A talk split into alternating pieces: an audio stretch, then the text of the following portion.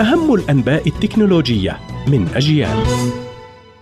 إليكم نشرة التكنولوجيا من أجيال. أهلا بكم. وكالة فرانس بريس للأنباء أعلنت رفع دعوى قضائية ضد منصة إكس تويتر سابقا تتعلق بحقوق النشر وذلك في إطار مساع عالمية لجعل شركات التكنولوجيا تدفع المال مقابل الأخبار والمقالات. ويسمح قانون الاتحاد الأوروبي الذي صدر عام 2019 بدفع الأموال لمشاركة المحتوى في ظل نظام يسمى الحقوق المجاورة. ووافقت كل من جوجل وفيسبوك في النهاية على دفع المال لبعض وسائل الإعلام الفرنسية. وتؤكد المجموعات الإعلامية أن المضمون والصور التي تقدمها وتعطي قيمة لمنصات مثل إكس وفيسبوك وجوجل ما يعني أن عليها الحصول على جزء من الأرباح.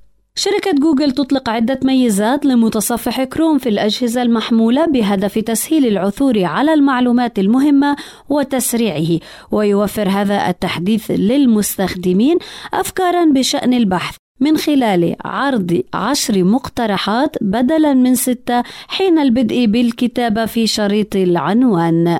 إدارة الفضاء الإلكتروني الصينية تضع مسودة قواعد للحد من وقت استخدام الهواتف الذكية للأشخاص الذين تقل أعمارهم عن 18 عاما إلى ساعتين كحد أقصى في اليوم. وإذا طبقت هذه القواعد فسيكون لها آثارا على الشركات مثل مثل تيتسنت وبايت دانس مالكة تيك توك اللتان تديران أكبر تطبيقات الأجهزة المحمولة في الصين. وتحذر القواعد شركات الإنترنت من تقديم خدمات تؤدي إلى الإدمان أو تضر بالصحة الجسدية والعقلية للأطفال.